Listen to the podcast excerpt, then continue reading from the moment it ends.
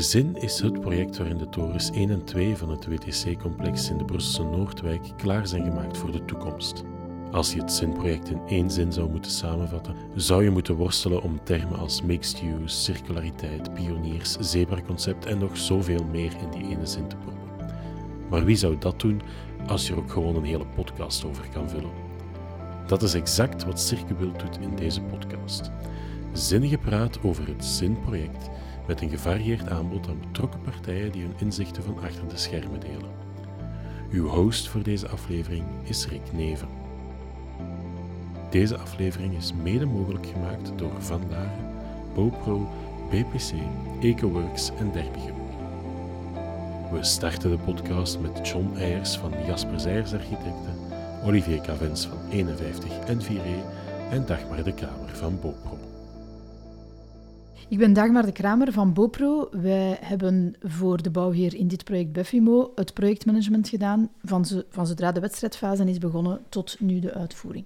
Uh, ik ben Olivier Cavins, architect bij 51 en Viré en deel van het architectenteam dat heel het uh, ZIN-project heeft uh, ontworpen en aan het uitvoeren is. Ik ben John Eijers van Jasper Zeijer Architecten en ik ben betrokken in het project van helemaal in het begin. Er zijn heel veel partijen betrokken bij, bij het ontwerpen en projectmanagement. Hoe is het project aan jullie toevertrouwd? Um, ja, ik denk, zoals John zegt, John is er al langer mee bezig dan ons. Um, wij zijn eigenlijk aan boord gekomen in 2017 na een wedstrijdoproep die door zowel Beffimo als de Brussels bouwmeester gelanceerd werd. Um, om eigenlijk een, uh, een extra architect toe te voegen aan het al bestaande architectenteam met, met Jasper Zijs architecten. En sindsdien, uh, wij zijn eigenlijk op heel korte tijd, uh, op drie weken tijd, waarin een wedstrijdvoorstel of een visie over het gebouw moest geformuleerd worden, geselecteerd geweest um, door Beffimo en, en Jasper Zijers om eigenlijk mee uh, dat gebouw uh, ja, te gaan vormgeven. Ja, dat klopt zeker en vast. Dus uh, ik ben erin betrokken. Eerst is er een, een, internationale wedstrijd geweest met een aantal bureaus van heel de wereld. Maar dan op een zeker moment is de bouwmeester erin betrokken geweest en heeft hem gezegd: Ik zou dat toch niet doen met een aantal buitenlandse architecten. Laten we toch eens kijken of we niet kunnen iets doen samen met uh, Belgische architectenbureaus. En dan zijn er denk ik een vijftal architectenbureaus betrokken geweest in het verhaal.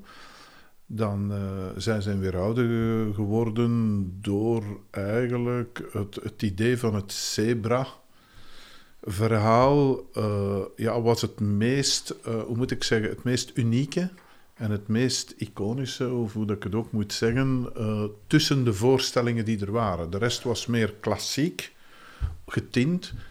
En dat idee was eigenlijk ja, out of the box, moet ik zeggen. En dat heeft dan aangetrokken om te zeggen, ja, waarom niet proberen iets te doen dat uh, iets out of the box is. En zo is het ook dan beslist geweest. En, maar wilt het dan zeggen dus dat er uh, heel wat internationale bureaus een ontwerp hebben gemaakt en dat daar uiteindelijk geen enkele uitgekozen werd? Uh... Het probleem moet ik zeggen, de bouwmeester heeft die ook allemaal mee geëvalueerd, maar het probleem met de meeste van die projecten was dat het te internationaal was. Um, hoe moet ik het zeggen? Eigenlijk, het zijn projecten die, zoals een maanlander, op de maan terechtkomen, maar die, je ook, die ze zowel in Brussel zetten als in Leuven zetten, of in Luik zetten, of in Mechelen zetten. Ik zeg maar. Het, is, het was meer een internationale architectuur die, die niet geïntegreerd was in het probleem van de omgeving. En zij hebben wel een antwoord daarop gegeven door dat zebra-verhaal. En past dan ook in het verhaal eigenlijk uh, de mixed-use projecten in, in Brussel. Uh, voilà, dat, dat het Noordkwartier niet genoeg leven heeft, dat dat te monofunctioneel was. En zij hebben dat eigenlijk op een specifieke manier, op de manier van zoals het project nu is, ingevuld. En voilà, en daar de buurt in betrokken door die servanvorm. Maar nu ga ik misschien veel trap in het verhaal, je kunt het zeggen. Want, want de vorige competitie, zoals John zegt, voor alle duidelijkheid, die was voor een 100% kantoorgebouw. En die ging ook breder dan onze perceel. Dus dat ging over zowel de WTC 1 en 2 als de plot van WTC 3 en zijn volledige plint. Dus het was een veel grotere, megalomaanere wedstrijd en puur monofunctioneel kantoor. En ik denk dat die combinatie eigenlijk uiteindelijk ja, niet, ehm, niet, niet voldoende um, body had om, om in Brussel op die moment uh, dat is heel goed dat ze dat uh, aangepast hebben, want ik denk dat dat een van de troeven is, toch? Dat, uh, het verweven van functies. Ja, klopt. Dus, en, en ik denk dat dat ook een, een verdienste is van enerzijds Beffimo om te durven uh, eigenlijk rechtstreeks in relatie met de stad een wedstrijdoproep te doen en, en eigenlijk een alliantie te vormen met de stad, waarin de stad duidelijk zei, ja kijk, wij willen een aandeel woningen om die Noordwijk terug eigenlijk leven in te blazen en te zorgen dat daar gemengdheid ontstaat en niet, uh, niet puur een... Uh,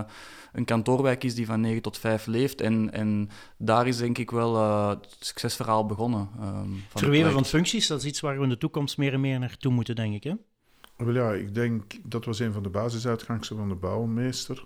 Alhoewel, je zit hier op een site die al twintig jaar bestaat en die dat ook al heeft. Hè? Want daar zitten winkels in, daar zit voor alles in, kantoren, wonen. Dat die, maar ik bedoel maar... Dus Espas, ja, ik denk, bedoelt, ja, ja. Maar ik bedoel maar, het was vernieuwend op dat gebied in Brussel dat die mixed use die er moest komen en de verwevenheid van de stad was nooit echt opgelegd vanuit de overheid, om het zo te zeggen. Terwijl eigenlijk, ik denk dat de zin het eerste project geweest is waar het dat dan echt duidelijk gemaakt is, waar die ambitie naar buiten gebracht heeft. En dat dan eigenlijk een beetje een, een basis geweest is waarop nu alle projecten in Brussel beoordeeld worden. Dat overal moet er nu mixed use in komen uh, in de projecten. Dus op die manier is, is de zin de motor geweest van echt naar iedereen duidelijk te maken, ontwikkelaars.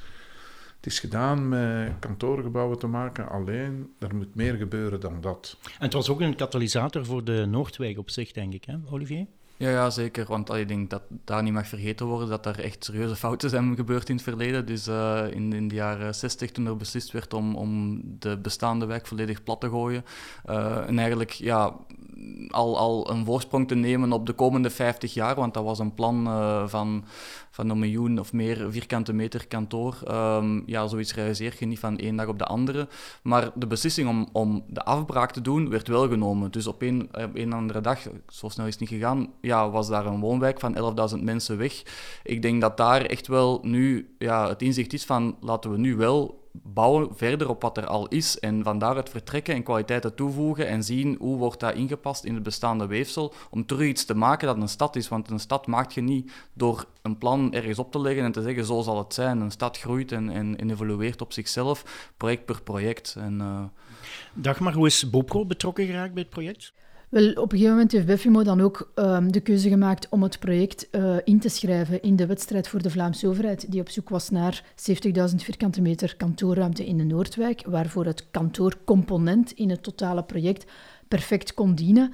En dan hebben zij ons aangetrokken om die wedstrijd te begeleiden, om het wedstrijdontwerp uh, samen in te dienen met een bouwteam bij de Vlaamse overheid en die klantrelatie naar de Vlaamse overheid te doen.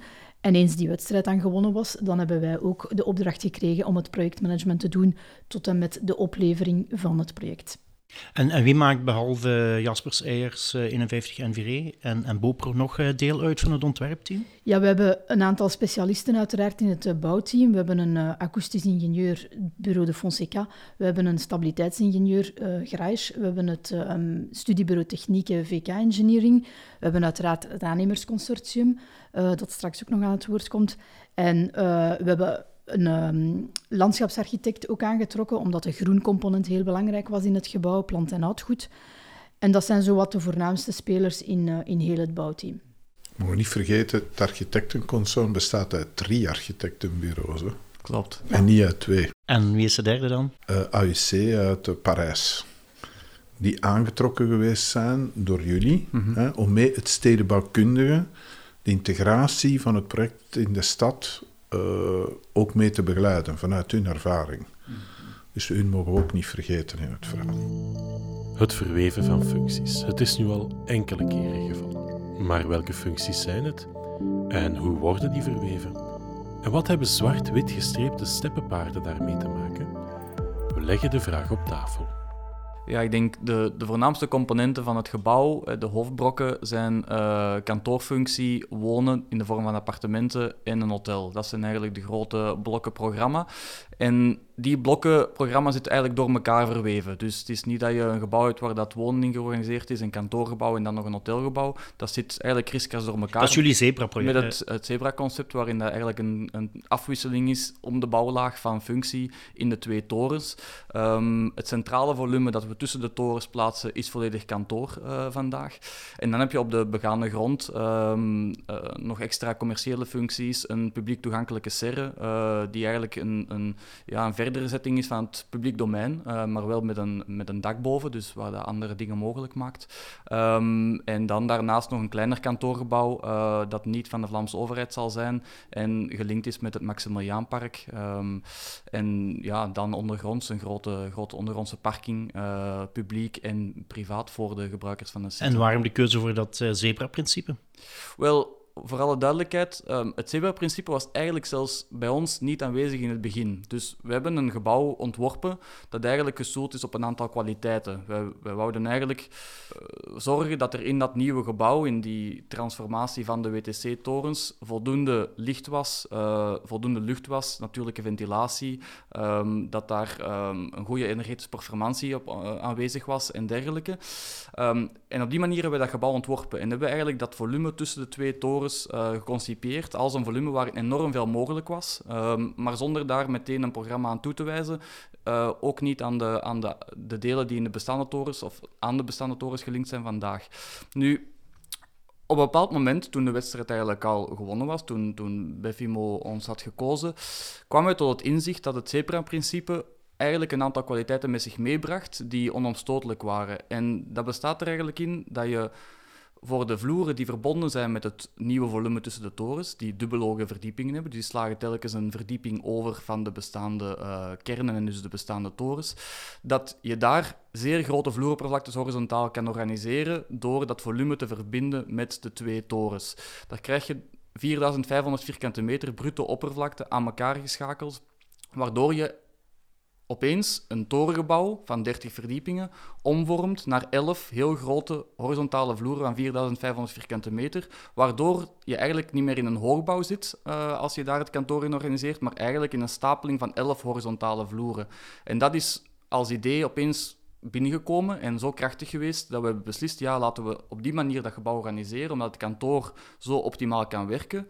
Met daarnaast de voordelen dat op die manier ook de appartementen en het hotel in de torens gespreid zijn over de volledige hoogte. Dus zowel aan de begaande grond gelegen zijn, wat optimaal is voor ja, een levendigheid en sociale controle, als tot op de hoogste verdieping gaan en eigenlijk kunnen profiteren van panorama en dergelijke. Dus je krijgt eigenlijk een gebouw dat van buitenaf constant zal leven en, constant uh, in beweging zal zijn. En, en die factoren hebben, uh, hebben eigenlijk gemaakt dat we dat principe gekozen hebben.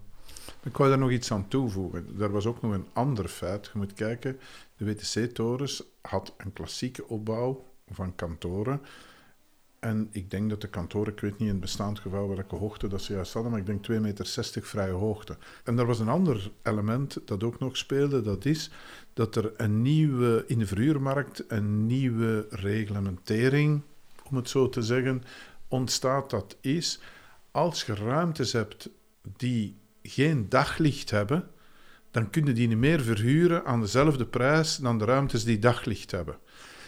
Dat heeft ook meegespeeld in het verhaal, omdat op een zeker moment, door de verbinding te maken tussen die twee torens, hebben we wel die grote plateaus, uh, zoals Olivier komt te zeggen.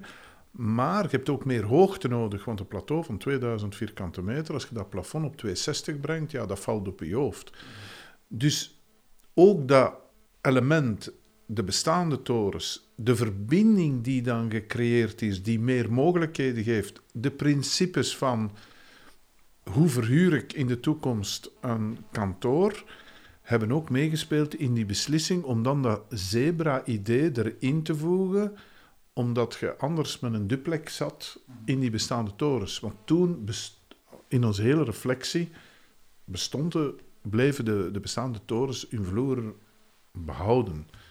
En die flexibiliteit heeft daarin ook meegespeeld. Want helemaal initieel hebben we zelfs soms het idee opgevat om de onderste verdiepen van een bepaalde toren in te vullen als hotel of appartementen en de bovenste verdiepen als kantoren of vice versa. En dat is nog altijd iets dat in de toekomst zo kan evolueren. Dus die flexibiliteit was ook een heel belangrijke parameter om rekening mee te houden. En daaruit is ook het Zebra-concept ontstaan. Mhm. Die flexibiliteit, dat sluit ook aan bij het uh, circulaire uh, de circulaire ambities. Het is een, een pioniersproject op vlak van circulair bouwen. Was dat al van het begin zo? Ja, zeker en vast. Dat was absoluut een, een vereiste en een, een heel grote ambitie, zowel van de bouwheer als van de Vlaamse overheid in hun bestek, was de circulariteit heel, heel eh, hoog aangeschreven. Ook in de wedstrijdfase naar de Vlaamse overheid toe hebben wij heel hard ingezet op die circulariteit om daar het maximum van de punten uit te halen, om eigenlijk in die wedstrijd een voordeel te hebben ten opzichte van de concurrentie. Wat maakt het zo circulair? Vooral ook het behoud, het maximale behoud van, van de bestaande structuur, denk ik, Olivier. Ja, absoluut. Dus daar zit de, de grootste winst in, laten we zeggen, van uh, milieu-impact. Dat je geen beton opnieuw moet, uh, moet maken, dat er al is.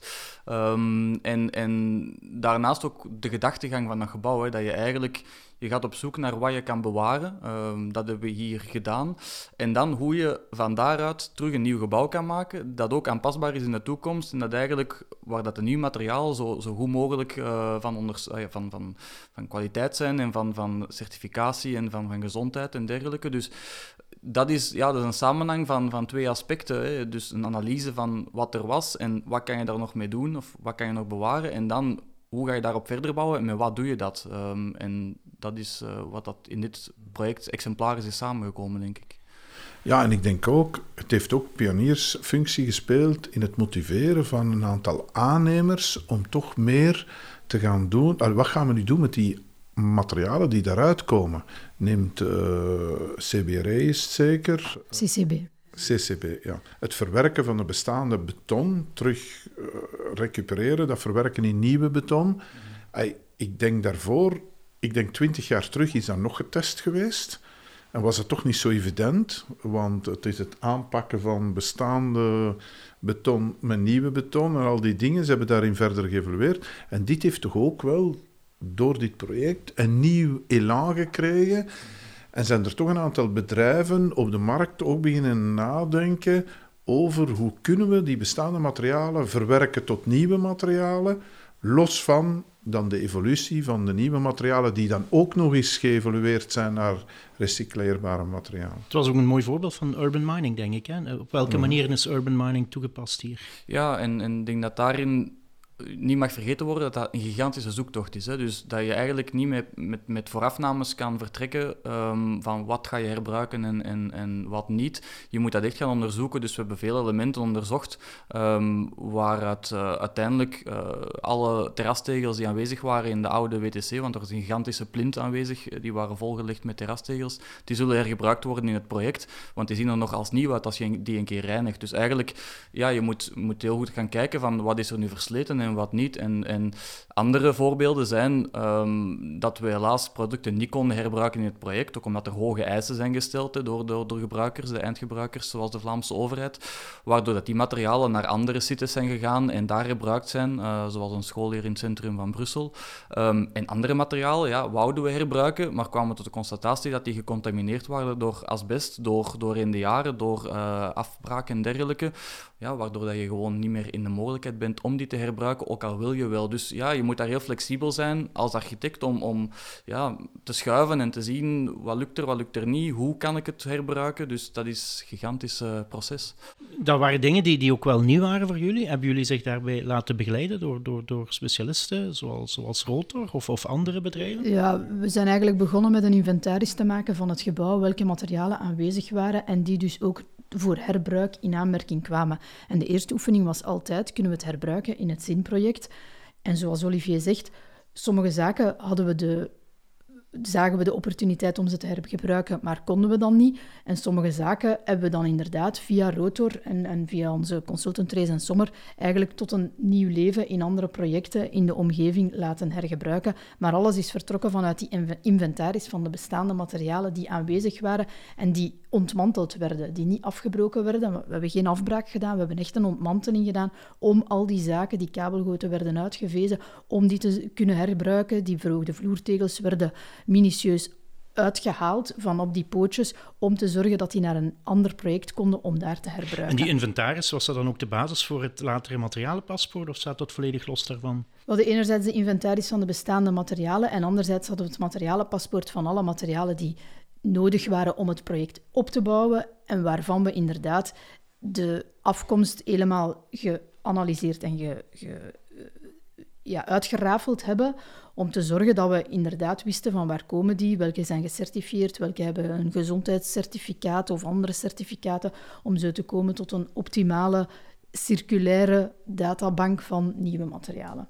Ja, want wat dat eigenlijk mooi was op een gegeven moment, was de de torens waren in afbraak, maar op die moment fungeerde de gelijkvloers, uh, die al buiten gebruik werd, echt als een overslag of als een stok. En het mooie was dat je klassiek in een werf zie je alleen maar vrachtwagens uh, met puin weggaan. En nu zag je opeens vrachtwagens met eigenlijk heel mooi materiaal, proper gestockeerd, vertrekken uit het gebouw terug naar een, naar een nieuwe bestemming. Dus dat, dat was echt een omkering van, van ja, de, de klassieke gang van zaken. Wat merkwaardig is, als je nu door Brussel gaat en komt voorbij een aantal basketbalvelden, dan ga je de convectoromkastingen van het gebouw zien als zetels. Er is ook een winkel waar ze shampoo verkoopt, waar de, al de rekken gemaakt zijn door de convectoromkastingen van het gebouw. Dus, eh, en wij hebben zelfs op onze stand om de MIPIM ook de convectoromkastingen gebruikt als baar voor uh, onze stad.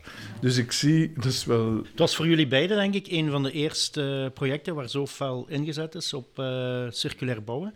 Uh, daarmee zal het ook wel een, een heel leerrijk project geweest zijn. Hè? Welke leerlessen hebben jullie kunnen trekken wat, wat circulair bouwen betreft? Ja, ik denk dat de, als je circulariteit zegt, dan, dan wordt, wordt je heel snel geconfronteerd met, met de blik op materialen en, en, de grondstoffen en dergelijke. Maar ik denk wat we hier geleerd hebben, is dat dat echt een heel breed begrip is en dat dat eigenlijk op een, op een integratieve wijze moet bekeken worden, waar dat, dat zowel gaat over sociale dimensies, uh, budgettaire dimensies, um, ja, comfortdimensies, materiaaldimensies. En ja, dat is ook ingegeven door de, de, door de, de GRO duurzaamheidsmeter van de Vlaamse overheid, die we hier eigenlijk opgelegd kregen om, om daarmee aan de slag te gaan.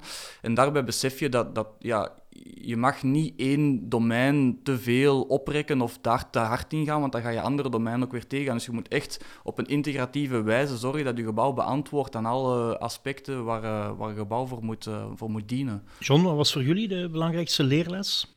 Ja, het is een, gewoon een, op vele gebieden een totaal andere manier van werken dan we altijd gewoon geweest zijn.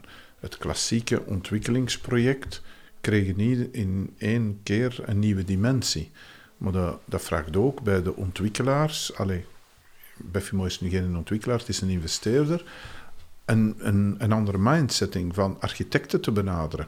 Ik denk dat dat voor ons allemaal een nieuwe manier van werken geweest is en een aanpassing en proberen uh, de nieuwe elementen van vandaag te integreren en, en, te gaan gebruiken. Ook op vlak van technieken is het een, een heel bijzonder project. Werd de lat ook uh, heel hoog gelegd en hebben jullie ook verschillende innovatieve procedures toegepast, hè, Dagmar? Ja, dat klopt inderdaad. Uh, enerzijds hebben we bijvoorbeeld de zonnepanelen waarvoor het dakoppervlak te beperkt was hebben we geïntegreerd, architecturaal zeer goed geïntegreerd in de gevel, om zoveel als mogelijk zonnepanelen te kunnen realiseren. Daarnaast hebben we bijvoorbeeld ook, zoals wij het noemen, een gemutualiseerd energiesysteem bedacht. Dat is eigenlijk een, een gemeenschappelijke energiecentrale voor het hele gebouw, van waaruit dan de warmte en de koude verdeeld wordt voor alle functies, waardoor dat je eigenlijk de restenergie die uit de ene functie komt, kan aanwenden voor de andere functie, vooraleer dat je de nieuwe energie gaat aanboren. Dat is toch ook wel zeer uniek in dat soort mixed-use projecten, omdat op die manier moet je eigenlijk een gemeenschappelijke afrekening gaan maken naar de verschillende functies, maar we hebben daar ook iedereen in meegekregen, omdat het net streeft naar zo min mogelijk uh, energievernietiging te gaan. Daarnaast ook het ge geothermiesysteem was een huzarenstuk, vooral voor de aannemer dan, om uh, die boorpalen in een bestaande parking op min 5 te gaan realiseren. Maar daarmee coveren we toch wel 60 à 70 procent van de energievraag, wat dat toch wel zeer, zeer eh, vooruitstrevend is. Maar ik denk dat we één aspect nog vergeten zijn. En mm -hmm. dat is het mhm. belangrijkste aspect dat er nu nog ontkomt, is het gebruik van het gebouw. Bij toeval had ik een ontmoeting samen met de Vlaamse gemeenschap en met de hoteluitbater, de standaard, die op een bepaalde plaats bij ons samenkwamen. En in ene keer ontstaan daar nieuwe synergieën. Ja, maar wij hebben een restaurant.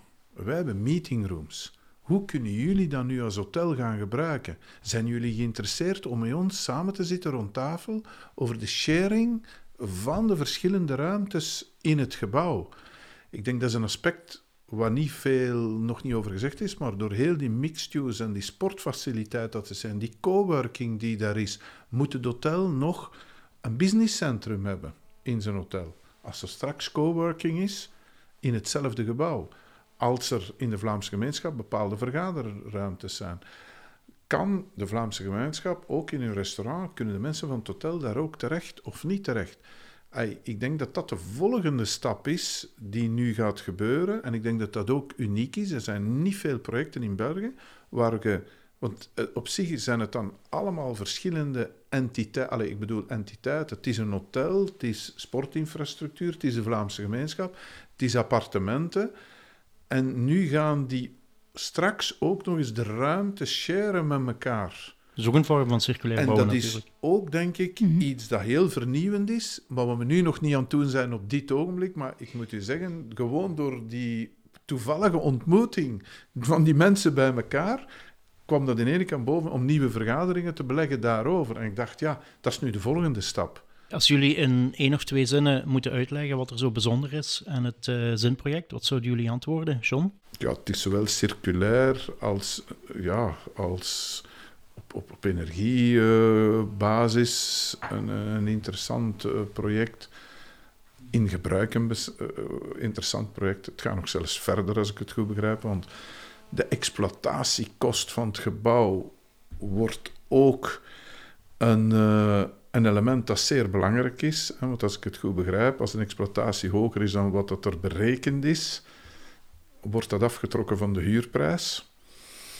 Dat is ook heel vernieuwend in, uh, in België. Dat bestaat denk ik niet. Ik denk dat dat het eerste contract is dat zo getekend wordt. Dus ja, ik kan het moeilijk zo samenvatten, maar het heeft veel in zich, dat project. Het is... Olivier, waarom zijn jullie vier op het uh, ZIN-project? Ik denk wat dat echt, echt uitzonderlijk is geweest, is hoe dat, dat project in een soort van open samenwerkingsverband tot stand gekomen is, waarbij dat er enorm veel partijen samengezeten hebben en letterlijk dagenlang om dit project te realiseren en telkens zoeken naar de, de juiste oplossing. Dat was ongelooflijk. Ja, goed. Ik, uh, ik sluit mij inderdaad aan bij wat Olivier zegt. Het atelierwerk dat we verricht hebben om tot dit te komen en, en naar uitvoering toe ook. En daarbij de lijm zijn in dit project op zo'n grote schaal is enorm uniek. En moet uiteraard niet opnieuw toevoegen de duurzaamheid en circulariteit die hiermee gerealiseerd wordt. Maar goed, dat zijn toch wel ongeziene ambities die hiermee gesteld zijn en die we aan het realiseren zijn. Nu we het in een eerste deel uitvoerig over het ontwerp van zin hebben gehad, gaan we met de hoofdaannemers dieper in op de uitvoering ervan. Rick heeft het erover met Sarah Bernard van Van Laren en Christian Brandt van BPC. Ik ben Sarah Bernard, directeur bij werken bij Van Laren en ik ben verantwoordelijk voor het contractmanagement uh, aan de zijde van de aannemer. Christian? Uh, Christian Brandt, uh, ik ben directeur der werken bij BPC en ik ben verantwoordelijk voor uh, de productie op het ZIN-project. Jullie hebben voor uh, dit project een, een, tijdelijke vereniging opgericht, die jullie Open Minds genoemd hebben. Dat is geen toevallige naam, denk ik, Sarah. Nee, dat is zeker geen toevallig gekozen naam. Uh, open Minds, de naam zegt het eigenlijk zelf. Dat we met een open mind en een open vizier het project aangaan en eigenlijk altijd voor de oplossing gaan om samen het project op een zo goed mogelijke manier te kunnen realiseren. Het is ook een uh, transparant dossier want wij kopen samen aan uh, met architecten en bouwheer. En dat willen we juist uh, aankaarten aan onze naam, Open Minds. We zijn transparant in zowel uh, de aankopen en de realisatie. En wie maakte behalve jullie twee nog deel uit van het team? Uh, we hebben een team uh, wat bestaat uit uh, de CFV-entiteiten van Laren, BPC en VMA. En van Laren en BPC doen het gedeelte van de bouw en onze collega's van VMA doen de technieken. En waar lag voor jullie de belangrijkste uitdaging in dit project? De belangrijkste uitdagingen uh, voor mij als uh, totaal nieuw, dat was uh, alle firma's triggeren om eigenlijk een C2C-verhaal met ons mee te doen. Dat was een lang traject, zes maanden. Enkele bedrijven in België hadden al een certificaat, maar de meeste niet. En we moesten ze toch goed aanmoedigen om toch die stap te doen en overtuigen dat dat ook een weg is naar de toekomst, zoals andere uh, initiaties ervoor geweest zijn in kwaliteit. Van te zeggen, dat was ook een moeilijke stap, doe met ons mee en je zult zien, je zult er nadien winst uithalen voor de toekomst.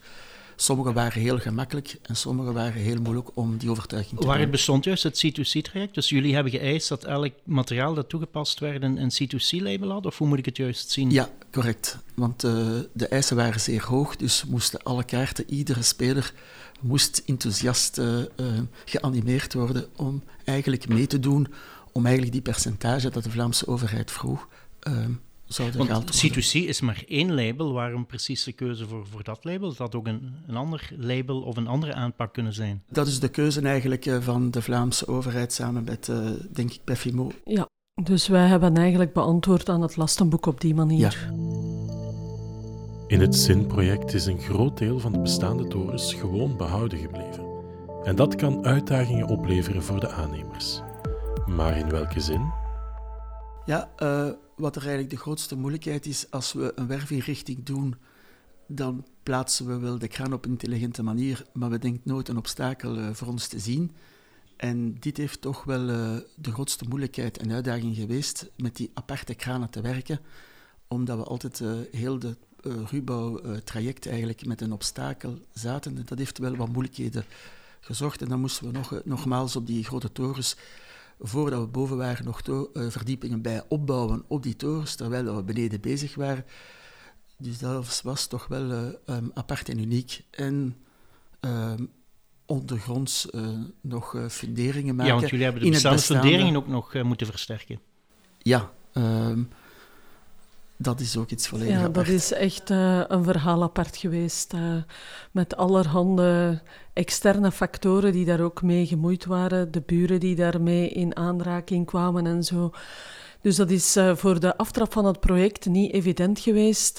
maar dat, dat obstakel is ondertussen wel overwonnen. Hadden jullie zelf al veel ervaring met circulair bouwen voor jullie met dit project begonnen? Uh, voor mij was dat de eerste keer. Ja, voor mij was dat ook de eerste keer. Nu, het is wel zo uh, dat dat wel perfect aansloot bij de visie uh, van CFE en ook onze entiteiten. dit project heeft eigenlijk onze visie en strategie op duurzaamheid alleen maar versterkt en uh, past dat ook daar perfect in. En vandaag past dat daar ook nog altijd in. Het heeft ons eigenlijk uh, meegebracht waar dat we naartoe wilden en we hebben op die manier ook uh, snel kunnen bijleren. En ik veronderstel dat zo'n project ook moeilijk realiseerbaar is zonder heel sterk in te zetten op digitalisatie. Inderdaad, die digitalisatie. we hebben daar toch wel een aantal bruggen gemaakt tussen vele programma's veel programma's die op de markt bestaan. Hè. Dus het is niet dat we op dat vlak hebben heruitgevonden, maar door al die verbindingen te maken vanuit het BIM-model en met nieuwe programma's te werken en om dan ook zo naar de opleveringen te digitaliseren, gaan we echt een sprong vooruit gemaakt hebben en gaan we ook op een zeer efficiënte manier kunnen opleveren. De opleveringen starten kortelings. En dat gaat echt een tijdswinst uh, opleveren en we gaan dat kunnen meepakken naar onze andere projecten. Dus het is echt wel ongezien hoe dat de linken tussen al die bestaande programma's gemaakt zijn. En we zijn daar wel terecht fier op dat we dat voor de eerste keer echt in real time hebben kunnen realiseren. Iedereen praat erover en wij doen het. Wat ik wil nog toevoegen, uh, vroeger uh, liepen onze conducteurs of wij op terrein met uh, kaften, papier en plannen. Nu lopen ze met tablets en uh, dat vergemakkelijkt. En ook, we hebben de kwaliteit uh, er toegevoegd. De, hoe dat we dat eigenlijk moesten opvolgen, dat gebeurt allemaal digitaal. De opmerkingen, wat dat moet verbeterd worden. Dus al die, al die elementen dat we vroeger op administratief op een blad papier schreven, we allemaal digitaal gedaan. Dus een foto nemen ter plaatse, kunnen aanduiden waar het is. En dat allemaal verwerken. En dan um, daarvan statistieken maken waar dat we moesten ons verbeteren. En dat is natuurlijk een hele sprong geweest toch, uh, op het zinproject, uh, wat ervoor nog eigenlijk in de schoentjes zat. Het was ook zeker het eerste project waarin jullie een materialenpaspoort hebben moeten maken. Dat klopt. Uh, en dat materialenpaspoort en eigenlijk dan die materiale database, hè, waar dat alles uh, aan gelinkt is, dat hebben wij zelf voor dit project op uh, poten gezet en eigenlijk robuust gemaakt voor de toekomst. Want dat is ook niet zonder slag of stoot gegaan, want die eerste materiale database die gemaakt is geweest, die werkte niet. Die was met ja, niet de juiste tools gemaakt. En dan hebben we gekeken naar een systeem wat toch toekomstgericht kan gebruikt worden. Want vandaag weten we X, Y en Z over duurzaamheid. Maar morgen gaat er nog een A, B en C bij komen enzovoort. En we moeten die ruimte laten. Plus, het is ook allemaal compatibel met het BIM-model. En die link is toch ook wel echt uniek, dat dat één op één uh, met elkaar door de codering en zo op punt staat. Het is echt uh, een mooie start voor uh, verder mee te werken. Ik heb me ook laten vertellen dat jullie gebruik gemaakt hebben van zogenaamde skits. Wat is, wat is dat precies? Uh, een skit is eigenlijk een metalen constructie, dat wordt in een fabriek gemaakt. Dat is een kader voor allemaal modules te maken. En in die module gaat men eigenlijk in een fabriek alle technieken erin plannen. En zodanig dat die modules via via de vrachtwagen naar de werf komt. En dan worden ze eigenlijk als een prefabdoos op elkaar gestapeld. En dan in de latere fase worden al die technieken eigenlijk aan elkaar verbonden. Van zodra ze in de schacht. Dat is een enorme uh, tijdswinst uh, op het terrein omdat we hier met een pioniersproject zitten, uh, is het ook altijd een heel leerrijk project. Welke lessen hebben jullie zelf kunnen trekken uit dit project? Ja, we hebben ook uh, gepioneerd met de groep door met al onze entiteiten op zo'n grote schaal samen te werken. En ik denk dat dat ook een stuk pionieren is geweest uh, binnen de groep, uh, om dat op grote schaal te doen. We hebben op kleinere projecten wel al samengewerkt, maar met zoveel entiteiten samen is voor ons wel een unicum. En uiteraard, wat dat we hier allemaal kunnen uit meepikken qua duurzaamheid, uh, brengt ons gewoon eigenlijk de stap voorwaarts. Uh, dat is uh, het supervoordeel aan dit project. De lessen uit de geleerd hebben dit project is op verschillende vlakken. Laten we zeggen, organisatorisch zou ik zeggen. daar heb ik wel geleerd, want we hebben een moeilijk project gehad. Het was design en budget. En eigenlijk de design en de circulariteit er nog bij. Dus alle producten die moesten voorgelegd worden naar de, de wensen van de architecten moesten nog eens afgetoetst worden of ze wel konden beantwoorden aan een C2C-traject. Daar werden er al eliminaties gedaan en dat is eigenlijk toch een, was een omvangrijk werk. En dat zou ik zeggen, moest ik dat nu nog opnieuw doen op project, zou ik met, de klant uh, een andere structuur willen opbouwen van de lessen dat we er nu juist hebben uitgeleerd. Als jullie in uh, twee zinnen moeten samenvatten wat het uh, zinproject voor jullie zo bijzonder maakt, uh, wat zou ik antwoorden, Sarah? Ja, pionieren op heel veel vlakken. Ik denk dat dat de kernboodschap is als het nu gaat over duurzaamheid of onze interne samenwerking. Dus van echt het technische tot ook het menselijke aspect pionieren. in twee zinnen ehm, eigenlijk uh, dat het een uniek, voor mij is het een uniek project dat ik, uh, als ik terug moet komen, als, uh, niet als anima, als architect, wat denken, dat zijn eigenlijk al die functies die op éénzelfde project zijn. dat is, heb ik nog nooit kunnen realiseren. En ehm, dat is van een zware renovatie eigenlijk vermengen met nieuwe en oude producten door elkaar. en dan nog eens nog het duurzaam accent. En niet vergeten, het, energie, eh, het energiebeheer van het totale uh, gebouw was toch ook een uh, zeer mooie uitdaging. We hebben nu al gesprekken gevoerd met de ontwerpers en de aannemers, maar nu is het tijd om de focus te verleggen naar enkele details in het project. Daarvoor schuiven John Kinne van EcoWorks en Michael Vloebergs van Derbigum bij ons aan tafel. Ja, hallo, ik eh, ben eh, John, ik ben de zaakvoerder van Akeworks en wij zijn de hovenier van het project ZIN. Uh, mijn naam is Michael Vloebergs, ik ben commercieel directeur bij Derbium en wij zijn dan fabrikant van circulaire waterdichting die uh, gebruikt is bij het ZIN-project. Michael, voor jullie recyclageaanpak werken jullie ook nauw samen met jullie dakplaatsers. Ja, dat klopt. Hè. We hebben een, al, al, al sinds jaren een dag een systeem van inzameling van, van snijresten uh, en met onze grote partners, zoals Tectum, die uh, de werken heeft uitgevoerd voor het uh, ZIN-project, hebben wij ook een systeem van terugname van oude daken. Dat gebeurt wel onder strikte voorwaarden natuurlijk. Maar ehm, dat werkt perfect en dat laat ons ook toe om al dat materiaal te gebruiken om er dan weer nieuw materiaal van te maken. En op dit moment, om u een idee te geven, is dat ongeveer 5000 ton per jaar materiaal dat wij zo verwerken in nieuwe producten die dan uh, tot 30% gerecycleerde component bevatten. John, je noemt nu zelf de hovenier van het project. Kunt je een beetje verduidelijken? Wat hebben jullie um, precies gedaan? Of ja. wat gaan jullie nog doen? Wel, Ecoworks is eigenlijk een bedrijf dat bezig is met... Uh, we trachten groen terug te brengen naar de stad. En we bouwen daktuinen, maar ook verticale tuinen. En we zijn ook bezig met uh, zwemvijvers. En in het project Zien ja, gaan wij uh, vele plantjes aanbrengen op het gebouw.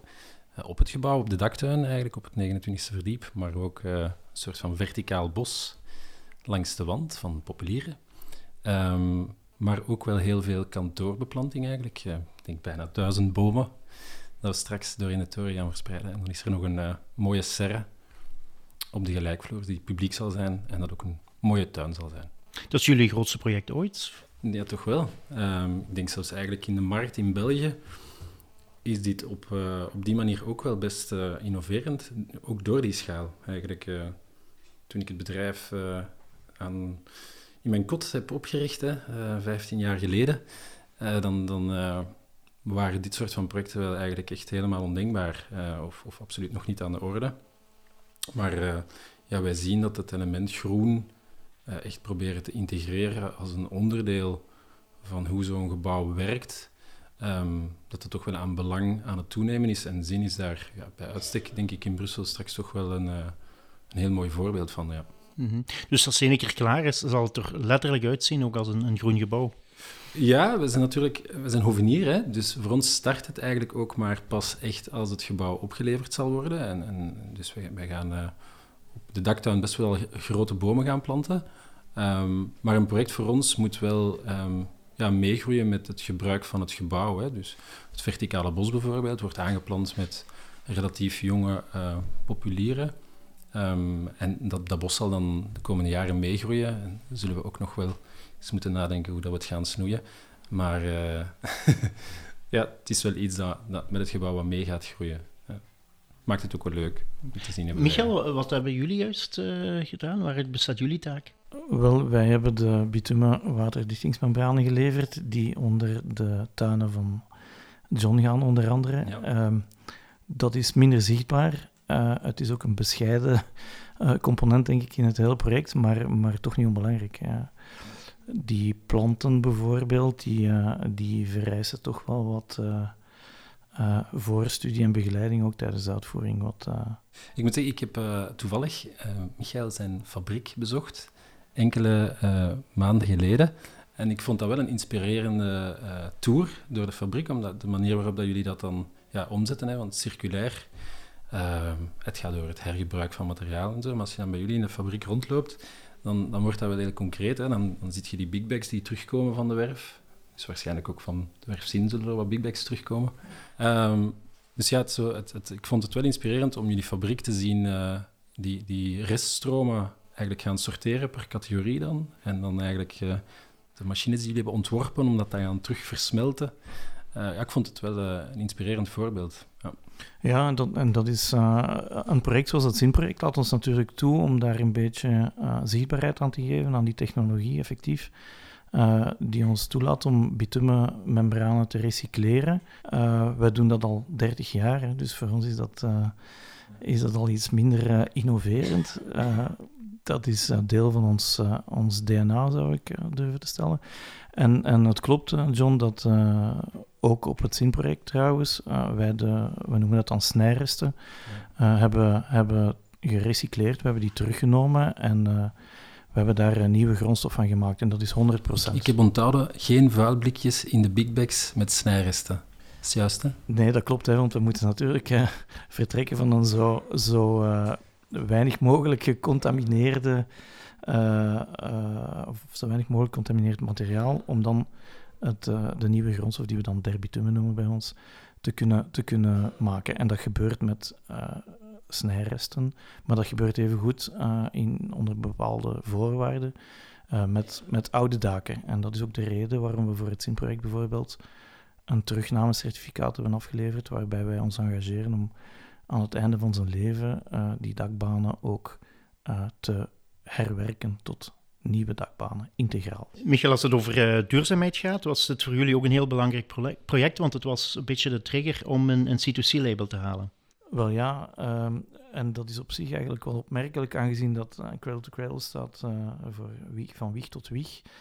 Wij doen dat eigenlijk al 30 jaar, maar we hebben er nooit echt, we zijn er nooit echt toe gekomen om dat ook te formaliseren met een Cradle to Cradle certificaat. En in mijn klein verstand leek dat uh, vanzelfsprekend dat we zo'n certificaat konden behalen, aangezien dat we het ook effectief echt doen, uh, als enige trouwens. Hè. Uh, maar in de praktijk bleek dat niet zo eenvoudig te zijn als ik dacht dat het was. Dus dat is een, dat is een procedure um, en dat heeft ook wel wat energie gevraagd intern om iedereen erachter te krijgen, om dat ook op, een, op een korte tijd te kunnen realiseren. Want we zijn nogal laat betrokken eh, in het project en we hadden nog geen cradle-to-cradle certificering.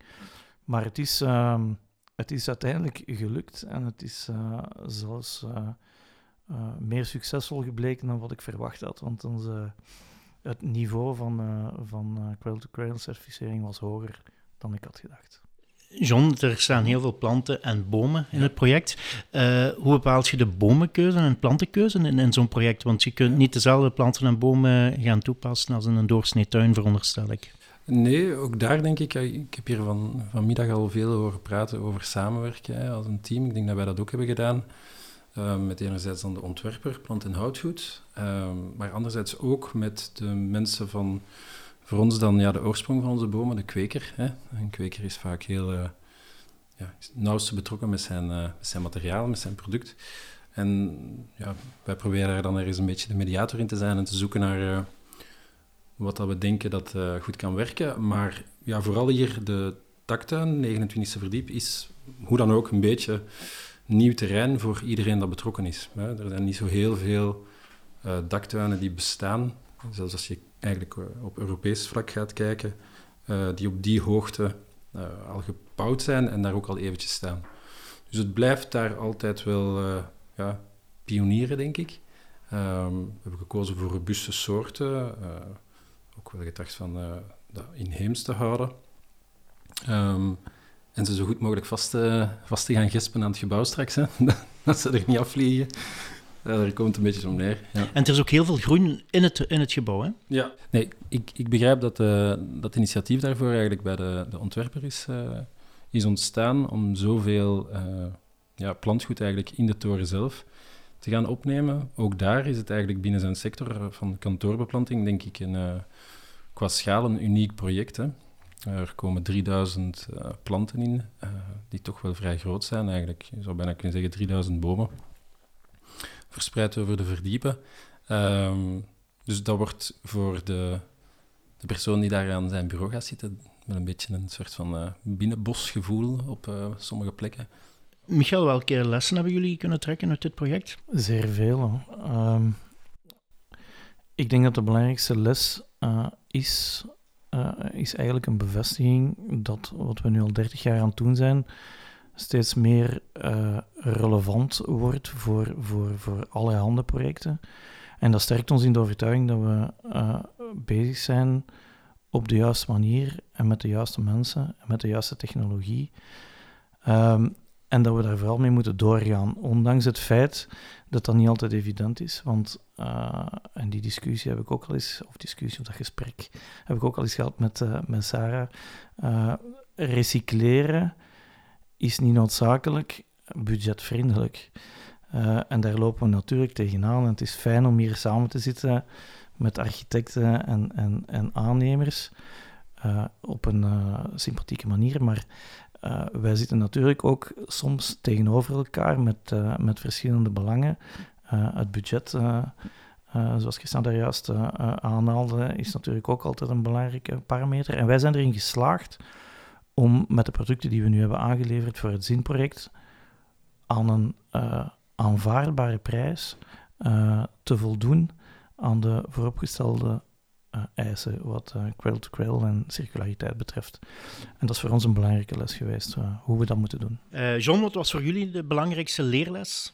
Ja, ik denk dat ze ook nog wel gaande is. Hè? In die zin dat wij, wij zijn nu eigenlijk echt stiltjes aan volop op snelheid aan het komen om het project te gaan bouwen. Wij, wij komen ver als laatste, hè, als souvenirs vaak. Dus ik vermoed dat er nog wel enige lessen zullen opduiken in de komende maanden. Uh, maar uh, als ik vandaag zo al iets meeneem uit dit soort van grotere van projecten, want ze beginnen stilletjes aan wel te ontstaan in ons bedrijf, grotere projecten in de stad rond groen, um, dan is dat voor ons als organisatie, als groep mensen, eigenlijk als team, bij momenten toch wel spannend, hè, want de projecten worden wel groter. Um, brengt me een beetje bij de anekdote dat je mij gevraagd had, hè, van... Uh, uh, de olifant, hoe krijg je hem in de frigo? Ja, door hem in stukjes te kappen. En ik denk dat zin voor mij een beetje dat, die metafoor wel uh, heeft, heeft verduidelijkt. Zo, zin leek best wel intimiderend en groot. Um, maar als je gewoon elke dag, stapje per stapje, je daar verder op voorbereidt en met de groep op pad blijft, dan lukken zo'n grote uitdagingen eigenlijk ook wel. Denk ik, hoop ik, de komende maanden u te bevestigen. Michael, als je in twee zinnen moet samenvatten wat voor jullie uh, zo bijzonder is aan het uh, ZIN-project, waarom zijn jullie fier dat jullie het project hebben kunnen doen? Wat zou je antwoorden? Wel ja, het ZIN-project is natuurlijk een, een, een, een enorme referentie uh, in zaken circulariteit. En circulariteit is, is iets waarop wij ons zeer sterk profileren en waar wij onze boodschap naar de wijde wereld willen brengen. Wat op deze manier natuurlijk, op deze manier natuurlijk uitstekend lukt. John? Ik denk dat zo'n project is dat we waarschijnlijk voor, voor iedereen hier uh, toch nog wel uh, lang gaan onthouden. Hè? Dus het is, het is gewoon iets apart, het is groot, het is uniek, het is ook divers. Er komen ook voor wat ons betreft vele zaken samen. Um, dus ik denk dat ik de rest van mijn carrière, mijn leven waarschijnlijk wel fier zal zijn dat we toch even de hoogste boom van Brussel hebben geplant. Uh, ja, zoiets.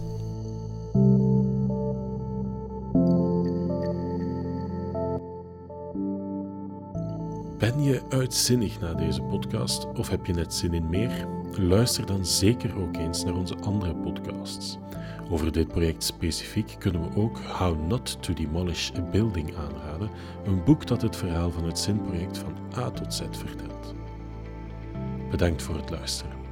Ik was Maxime Bervoets en dit was een podcast van Architectuur. Deze podcast werd mede mogelijk gemaakt door Van Laren, BoPro, BBC, EcoWorks en Derby